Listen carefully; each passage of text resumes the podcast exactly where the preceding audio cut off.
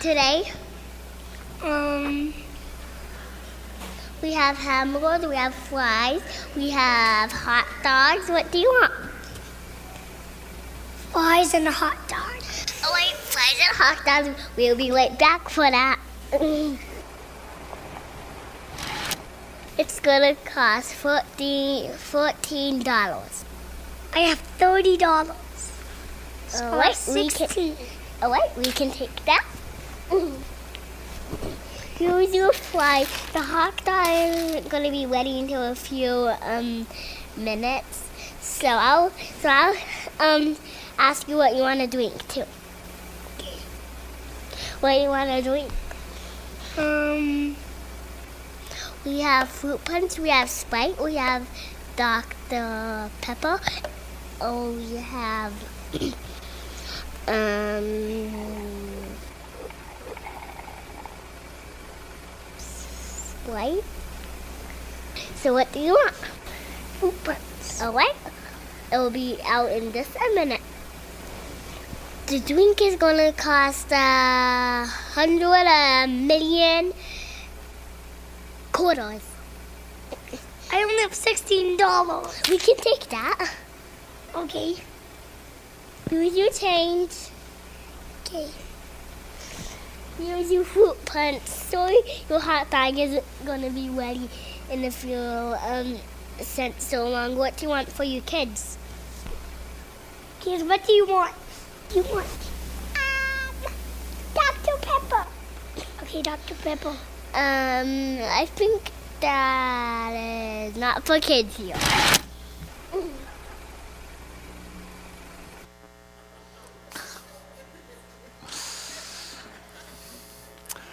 All right. All right. Well, it's good to have you all here this morning. Uh, if you're new with us, my name is Brian, one of the pastors here. And I would invite you to turn in your Bibles to Matthew chapter 18. And uh, if you don't have a Bible with you here this morning, you should see one in the pew rack in front of you here in the West Auditorium. Then hello to my friends over in the East Auditorium. There's some folks walking around with some Bibles if you need one in there.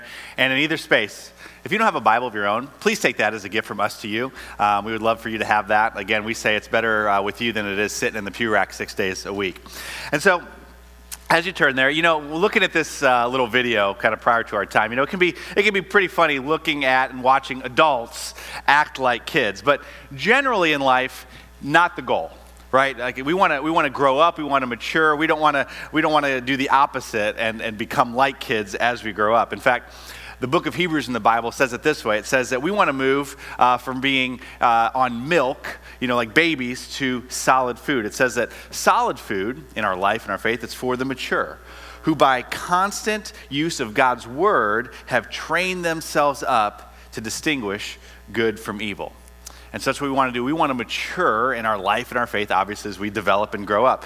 But what if, as adults, what if it what it meant for us to take the next step in our faith development and our faith maturity? What if it meant, ironically, to actually become more like a child? Well, we see this uh, demonstrated for us in a couple of stories, a couple of situations uh, in the book of Matthew with Jesus. And so, if you've made it there to Matthew 18, uh, I would invite you to read uh, what Jesus has to say about this, starting in verse 1. It says this At that time, the disciples, they came to Jesus and they asked, Who is the greatest in the kingdom of heaven? Okay, not necessarily a bad aspiration. You know, how do I be great in God's kingdom? Uh, a good question, uh, but Jesus is very quick to catch their motives and be very clear to say, okay, your question isn't wrong, but the way you might be heading with the conclusion of what it means to be great could be. So Jesus is very careful to be clear how he defines greatness, what it actually means to be great in his kingdom. And so he defines it in an unexpected explanation. Keep going with me in verse 2. He called, Jesus called a child to him, and he placed the child among them.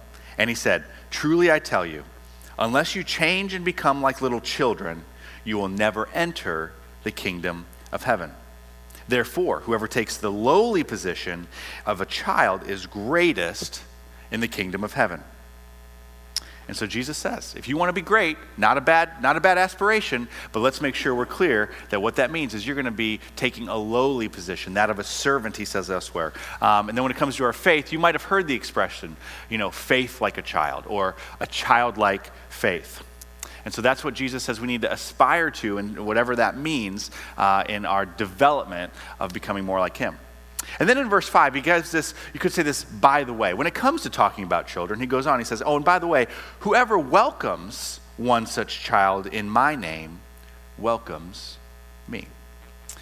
And so, here in just these five short verses, we see pretty quickly, uh, to start off our time together, two very important lessons that are going to guide our conversation here the rest of the morning. That number one, Jesus reveals that when it comes to matters of life and faith, there's a lot that we can learn from when it comes to learning from a child in regards to our life and faith. And oh, by the way, when it comes to not only learning from them, make sure that in the process we are being intentional in welcoming, he says, and caring for children. And um, really, this is illustrative, Jesus uses. It's not just for children specifically, but you could say just the little guy. Um, the low guy on the totem pole, uh, someone who is maybe new or young in the faith, is another way in which this is expressed. But of course, this also includes very specifically children, too. And so uh, Jesus is teaching us these two things.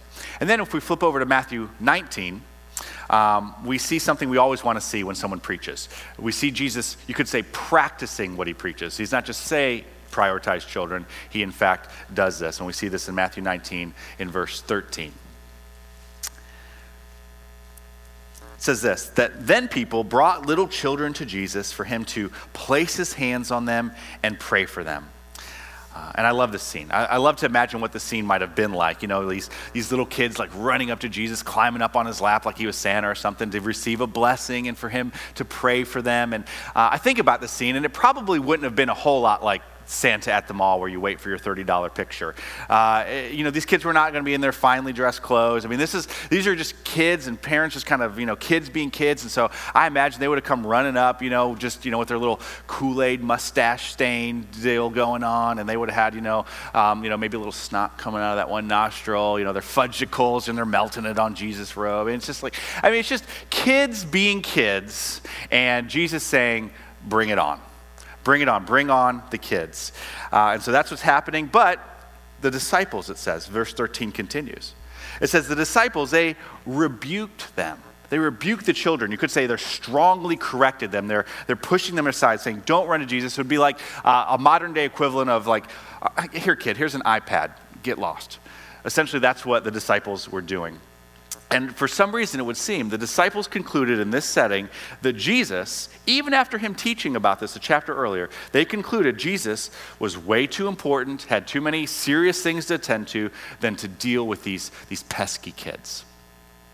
Well, we see Jesus respond to that. Jesus actually, you could say, he rebukes the disciples' rebuke by saying, Hey, verse 14, let the little children come to me, and do not hinder them for the kingdom of heaven belongs to such as these.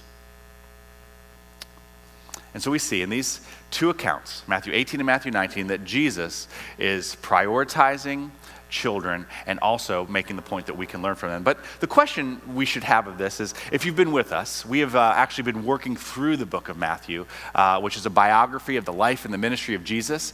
And within that book, the whole goal, if you haven't been with us, I'll just spoiler alert here's what the whole book of Matthew is about it is ultimately about revealing that Jesus Christ is the Son of God that Jesus Christ is God in the flesh. That is the goal of the book. And so we are seeing that progress through Jesus' fulfilled prophecies, through his healing and his teaching and his miracles. And then most recently, last weekend, we looked at Jesus' transfiguration, where we actually see his divinity on display in his humanity. It says that his face shone like the sun and his clothes became dazzling white. And so we've got all this revealing that Jesus is, in fact, the Son of God, God in the flesh. And so the question then is what's with these two almost like interruptions. You know, what do little children have to do with revealing that Jesus is the Son of God?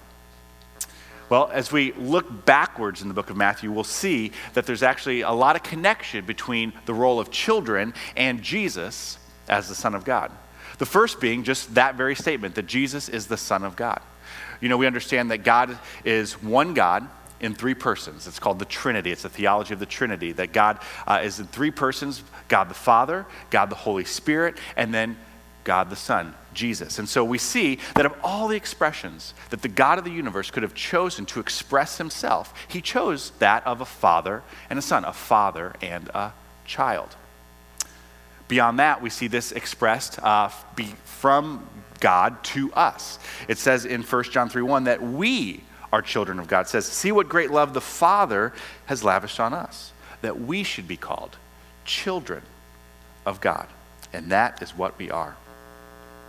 And so we have God the Father and God the Son, which also is bestowed upon us as fellow heirs to um, you know, God's work in our lives as children of God. And then thirdly, we see the connection in that Jesus himself shows up on the scene as a child.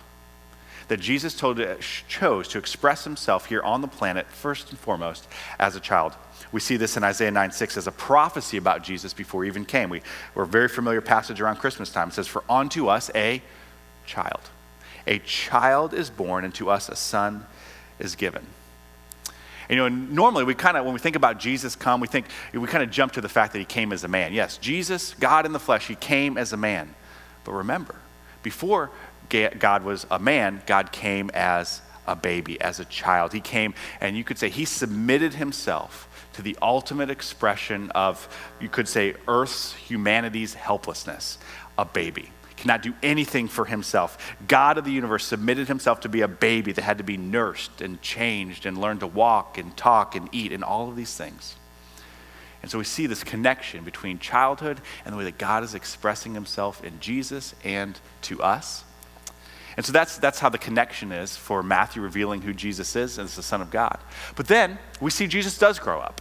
It says in Luke 2 that he grew in wisdom and stature and in favor with God and man. And so, as we follow the story of Jesus through the book of Matthew, as we've had over several months now, uh, we see that he grows up, this child becomes a man, and he launches into this full ministry of miracles and preaching and healing and traveling and teaching. And you could see that Jesus is a pretty busy guy. But even in the midst of this very important ministry of uh, you know, doing his ministry and revealing that he's the Son of God and God in the flesh, it would seem it's a priority for him to take time for the kiddos. That even in the midst of all this, we see that Jesus prioritizes and takes time for the kiddos. And this might not seem like a big deal, particularly in our culture where, you know, we, we love kids and, you know, they probably revolves around them too much, we would argue in some ways. But in this culture, the opposite was true in our day and age, you know, we're used to seeing public figures, you know, hugging on and kissing babies for the camera. I mean, that's something that we are used to seeing in our day. But that is not something that would have been a PR stunt for Jesus in those times. In fact, it was the opposite. Children were seen as subhuman, actually. In fact, so much so that uh, in, in the culture there, because of the, way in which, again, just gender stuff and all kinds of things, sadly, it was, it was, a, it was a sad time to be a child, particularly if you were a little girl.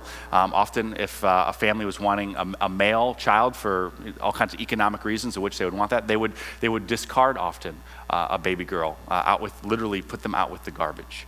Or if a child had a disability, they would put it out with the garbage. It was, uh, again, a terrible time in which to be a child. And so Jesus is actually completely turning this upside down, both in his, what he's saying, the value we uh, should have and understand in children by investing in them, and then even furthermore, suggesting that we as adults could learn from children and should learn from them. And so that's what Jesus says. He says we need to change and actually become like children. So there's two key lessons for us that Jesus points out. Number one, again, we need to prioritize spending time with and investing in children. And then two, we need to, in turn, according to Jesus, if we want to be great, we need to learn from children, specifically when it comes uh, to their understanding of faith. All right? And so, to understand how these two lessons play out for us here as adults, um, there's, I could say, one problem I came across in me presenting this information to you. You see, technically, I'm an adult. I love the stickers that come every service with that.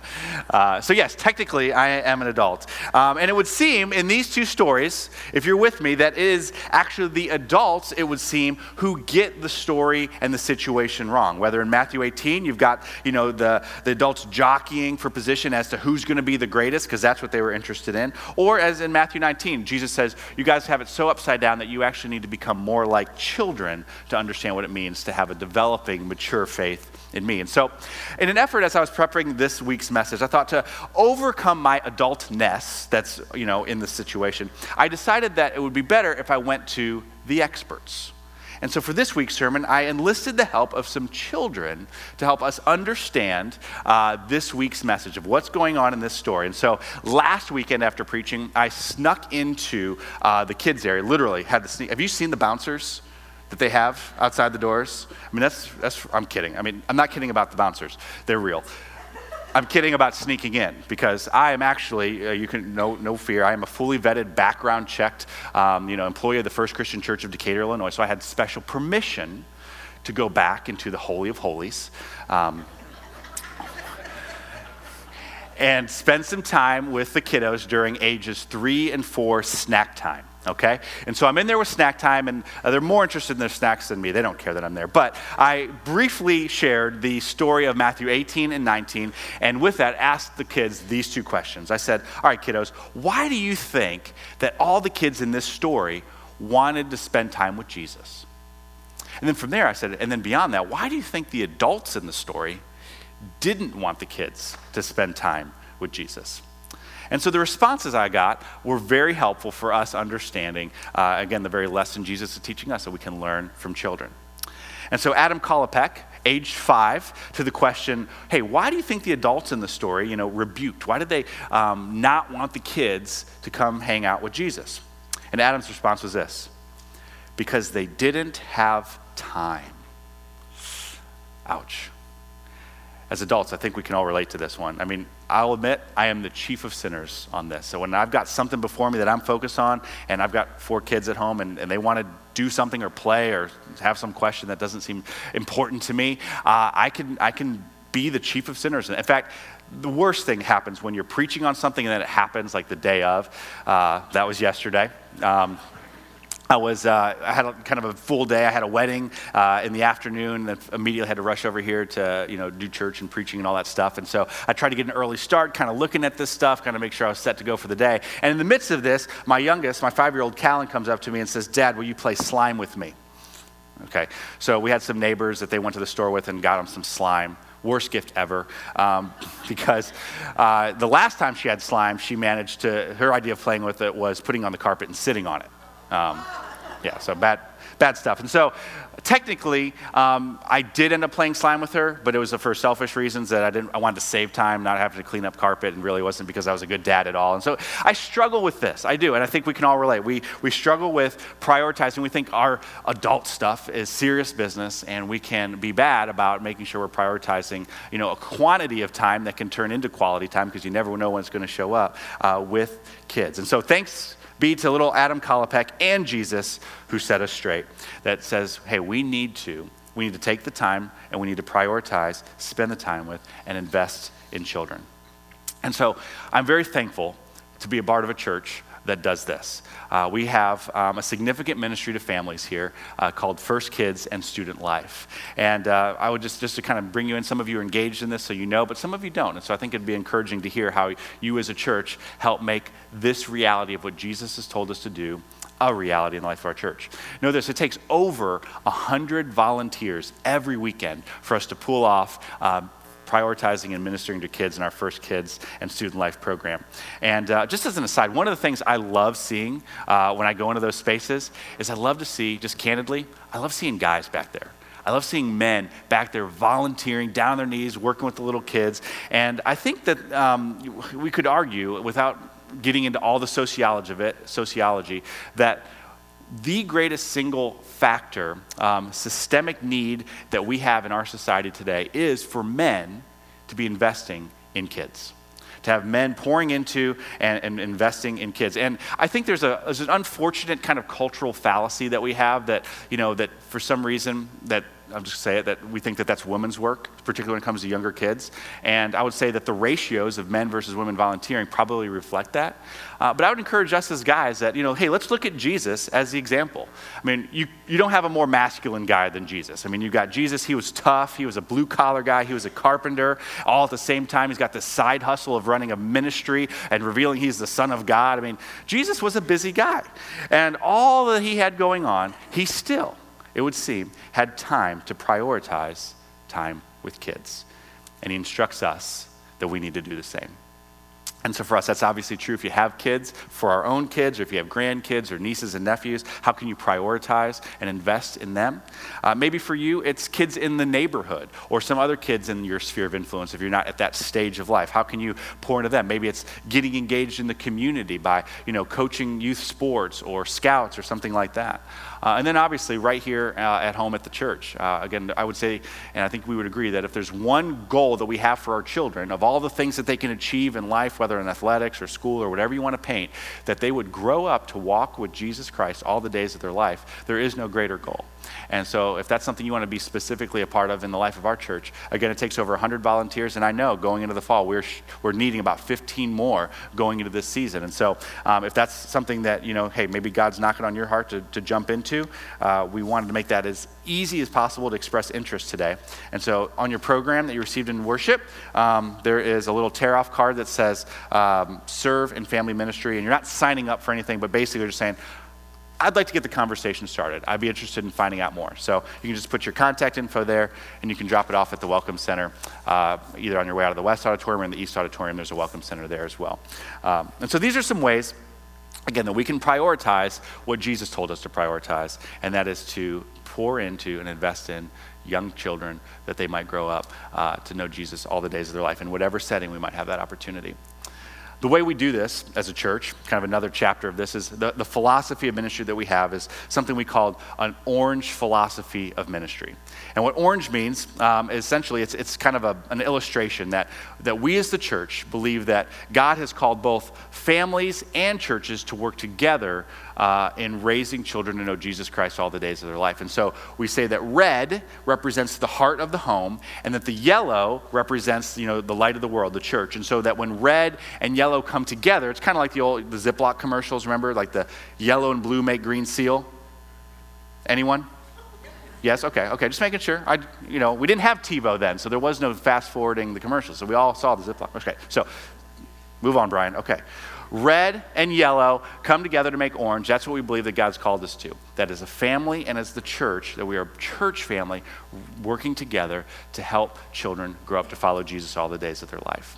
And so, some specific ways in which we do that. Uh, we start it right out of the chute with uh, an event called Baby Dedication, where it's an event for parents and their new child, and grandparents, and aunts and uncles, and friends and relatives, and church family to come together to say, we are going to commit together to raise this child to walk with the Lord all the days of their life. That that's our commitment to this child.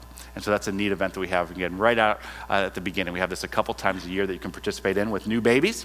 Um, weekly uh, in uh, parents' inboxes. Uh, and if you're a grandparent or a guardian and you're not getting these, you can definitely sign up for these. Uh, something called Parent Cues. And it's an email that has uh, pretty much some questions and some passages that all reflect what it is that the child talked about in the weekend uh, First Kids program. And so you can, as a parent, beyond just this one day a week, you can the other six days a week follow up and have conversations about what they're learning in and, and growing in and kind of, again, keep that working together. Red and yellow, heart of home the light of the church coming together for doing this. Uh, parental involvement, huge in all of our areas. We definitely encourage that. We have lots of parents engaged. Uh, another way in which we try to be orange is we engage kids in ministry now. Maybe you've heard the expression, you know, we got to invest in children because, you know, they are the church of tomorrow. Well, I'll say that we believe here, and I think you would agree, that kids are the church of today just as much as they are tomorrow. And so we, we enlist kids to serve in ministry right now. And so we have kids who serve. Uh, you might have noticed when you came in uh, to worship, you had a couple of kids handing out programs. They're part of our hospitality team. We have kids who are involved in the worship arts department. We have kids who are involved in tech ministry. Uh, we have kids as they get older who work with the younger kids. We want kids to begin to use their gifts and their talents and their abilities that God's given them now for ministry right here as kids. Uh, beyond that, we have uh, something it's called family faith events. Family faith events are opportunities where parents or guardians or grandparents or aunts and uncles with the child kind of come to a, a deal together rather than you know drop them off in uh, a ministry and just say, okay, good luck with that. That we want to help you work together with your kids. And so we have special sessions each year as they grow up on, you know, baby dedication, you could say is the first family faith event. And then we have sessions on prayer, how to read your Bible, where the kids get a Bible, they learn about being generous. Uh, we have a thing on, on baptism, we have an event around communion. And then as the kids get older, the mission trips are a great opportunity for parents and kids to come together to go on those. And so all of these are opportunities for us as a church to live up to the high call of Jesus to say, hey, we need to invest in and prioritize the faith development of children. And we realize that the way God designed it, you see this all throughout Scripture, is that it's with the family and the church working together as a church family to see this through. Okay? And so as we do that, that is our commitment as a church. But we, we even step back from that that we see our ministry to families even more holistically. That uh, as you sit here today and you're like, well, that's not really the stage of life I'm in. Um, and maybe for some of you, and we've, we've prayed for and fasted for and, and ministered to, we've been through countless situations where we know that um, maybe you're struggling uh, to get pregnant and you're going through the, a, a, difficult season of, of infertility uh, or where miscarriages uh, have been your story or the loss of a child, we, we see that all of this is part of the ministry of what it means for us to be a church family to rally around all of these areas of life.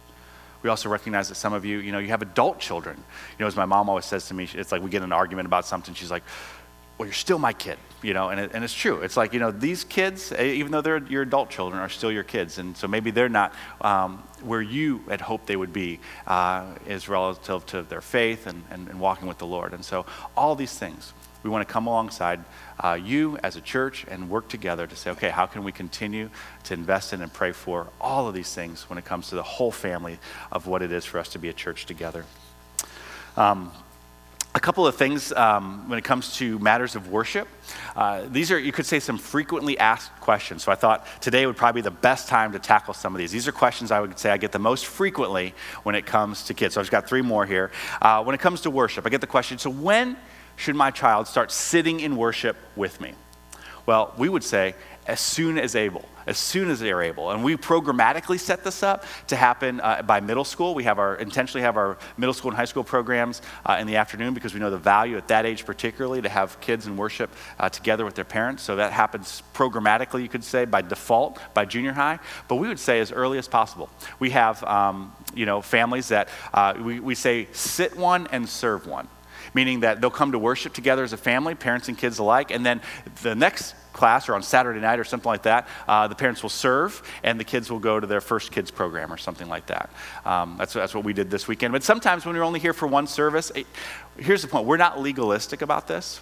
Um, you know, as far as should our kids be in worship or should they be in first kids, um, you got to know your kid and you got to know what's best for, um, you know, what, where they're at. And I'll say, just as anecdotally, that's my family. We're kind of split. I've got, out of our four children, two sons. We've got a, uh, a nine year old, Camden, who, when we come, he loves going to first kids and, and being with all his buddies up there.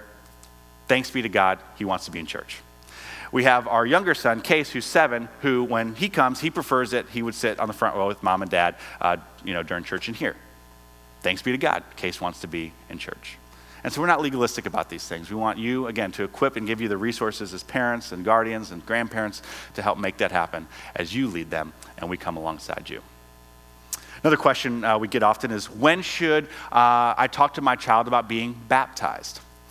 Well, programmatically, we see that developmentally, the, the best age for that is around third grade. And you see this in other traditions as well, you know, when it comes to first communions and some of the things that may be depending on your background. But we see about third grade is typically the best time to have that conversation. And so that's one of our family faith events. However, again, not being legalistic about it, we have kids who make that decision later on, and we also have kids who make that decision much earlier um, than, than third grade. And so, again, it's, it's getting a feel for once they've received the investment of the home and the church, and they start to express interest in, you know, taking this decision for themselves as much as they're able at their developmental age, um, then we work together with you all as parents to decide, okay, you know, is it time for them to, to get baptized? And so we work with you on that. Um, and then the last one I would say is communion. That's the question we get. When should our children take communion? And again, a lot of this is tied to maybe if you come from a different tradition background, that um, we just, again, we empower you and respect that wherever you see that is. We're not going to be legalistic about it. But uh, typically, if you wanted, you know, just tell me when it is. I would say that traditionally in the life of the church, it follows baptism. And so it's our fourth grade family faith event where we learn about communion. Um, but again, I'll say again, anecdotally, my own kid, uh, since he was five, even before he was baptized, he expressed interest in wanting to participate in communion. And so we just let him say the prayer so to make sure he understood at least enough to do it. And so, Case, when he was five, he would always pray, Dear Jesus, thank you for the bread and the juice and that you bleeded on the cross. Okay? His grammar's bad, but the, but the theology is sound. And so we said, thanks be to God, he gets to participate uh, in community. So, all this to say, we as a church, our goal is to come alongside you as families, again, one church family, red and yellow, home and church, that we would all work together to do what God's called all of us to do, and as to help these young kids grow up to follow Jesus all the days of their life. Okay? So now that was a little bit of a housekeeping stuff and kind of like, okay, that's a long list. So hopefully that's helpful to you. Um, again, because that's what Jesus called us to. But the other side of that coin then comes to us as adults. And that Jesus not only said, make sure we invest in children, but the other side of that coin is making sure that we, in turn, if we want to be great in our faith, well, then we have things to learn from children, specifically when it comes to their approach to faith. So, with that, let's head back to the experts. Let's, uh, let's ask the children. Uh, I asked Kelton Koskinen, who just turned six today, it's his birthday today, pretty exciting. Uh, why did the children want to come to Jesus? His response? Jesus is fun. Jesus is fun, which all the class agreed. Yes, Jesus is fun. Both classes that I got to add, yeah, they all said Jesus is fun. The scripture reveals that there's, there's, there's joy and fun to be had. Proverbs 15 13 says, A happy heart makes the face cheerful. Proverbs 17 22 says, A cheerful heart is good medicine. And so we see that joy and laughter and happiness, I mean, these things uh, you could say are a part of kind of a whole counsel of who we are as created in the image of God. But what's interesting is like when I read these commentaries, in commentaries, these are like basically what a bunch of old guys wrote about the Bible to say what things are important, which are very helpful, don't get me wrong. They, they tend to you know, old guys, I think they're written for old guys. It's like they, they're, they're real serious. You know, they talk about the serious stuff of Jesus, which is important. And we've talked about that, and we're going to talk about those things, but it fails sometimes to catch the full humanity of who we would suspect Jesus is. If, again, we're created in God's image and we uh, understand that fun and laughter and joy is a part of who we are, then it would make sense that Jesus would have embodied these realities. And so I love to think of Jesus, you know, just being on the boat with his 12 disciples, with his buddies, hanging out, you know, getting to cutting up, and, you know, Jesus just starting to laugh, and like, you know, kind of the, you're laughing so hard you can't control it, the tears start to come down Jesus' face, and his stomach hurts from laughing. I mean, I like to picture that this could have been very likely how Jesus would have responded. And, and we see this. I mean, you start to read the stories of Jesus and unpack some of the layers there. I mean, he's a pretty funny guy. I mean, he's a pretty witty guy. He likes to jokes and cut up. And, and this is who our, our God is expressed in Jesus. And if you really want, I would say, the best evidence that Jesus would have been fun, that Kelton is right, and along with the rest of the other kids, um, we think we all know this story is the greatest evidence of it. Because we know, if you know kids, children, as you picture children running up to want to be with Jesus, we know this about kids. Kids don't want to run up to not fun adults. It's true. Children do not want to be with adults that aren't fun.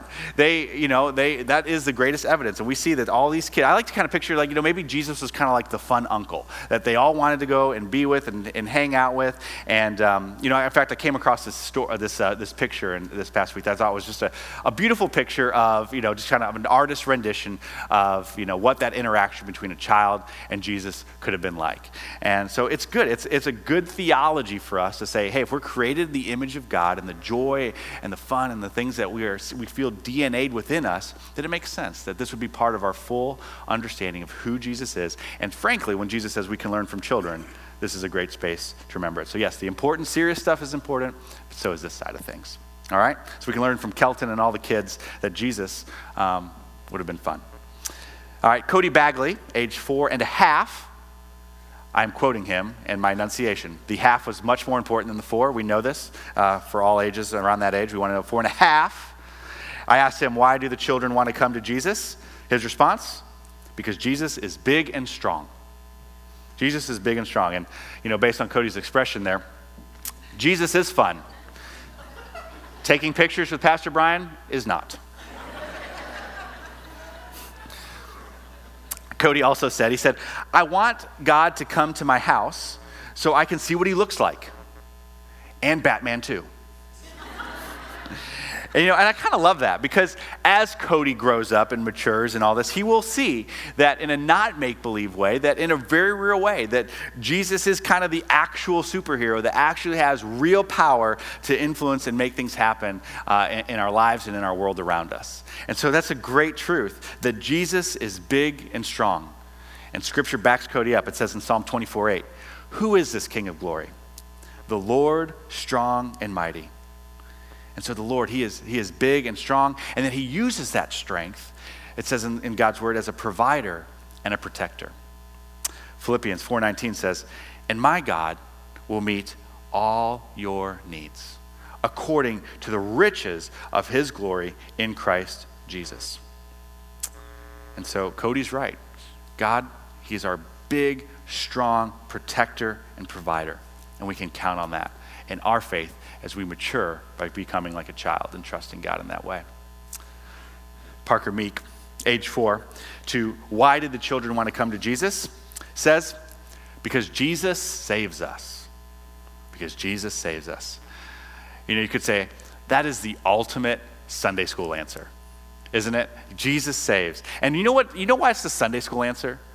Because it's the right answer. And so that's great that he knows, uh, even if he doesn't fully understand all the implications of what that statement means that Jesus came and died to forgive us of our sins so we can have the gift of a new life, both here and for all of eternity. We know that as young Parker grows up, he knows Jesus saves. And he's going to grow up just like Jesus did. He's going to grow up in wisdom and stature and favor with God and man. And he's going to develop into a fully devoted follower of Jesus Christ who understands more and more with age and maturity all that that statement that he already knows at the young age of four already means. And so that's a, it's a reminder for us that we can maintain the core and the central realities. They're not basics. These are, the, these are what's central to our Christian faith, that Jesus saves. Great truth that we can be reminded of in, our, in, the, in the kids. Ella Sherrard, age three, when I asked, why didn't the adults want the kids to come to Jesus? She said, I don't know. This doesn't make sense. now, I don't know if the way I was asking the question didn't make sense, or uh, if you know she thought, you know, why wouldn't the adults want the kids to come to Jesus? Like that doesn't make sense. Um, I'm going to go with the latter because uh, I think it helps, it preaches better. Uh, but that's, I think that's a fair statement that, you know, as adults, you know, if we know that we have a fun, loving Father who's big and strong and saves us, you know, why wouldn't we as adults, like a child, trust in and depend on our big, strong God to lead us and provide for us? Um, another kind of proof, and that I think Ella got what I was saying, is she, she wanted to sing her favorite song for me. And so here's her favorite song, sums it up very well.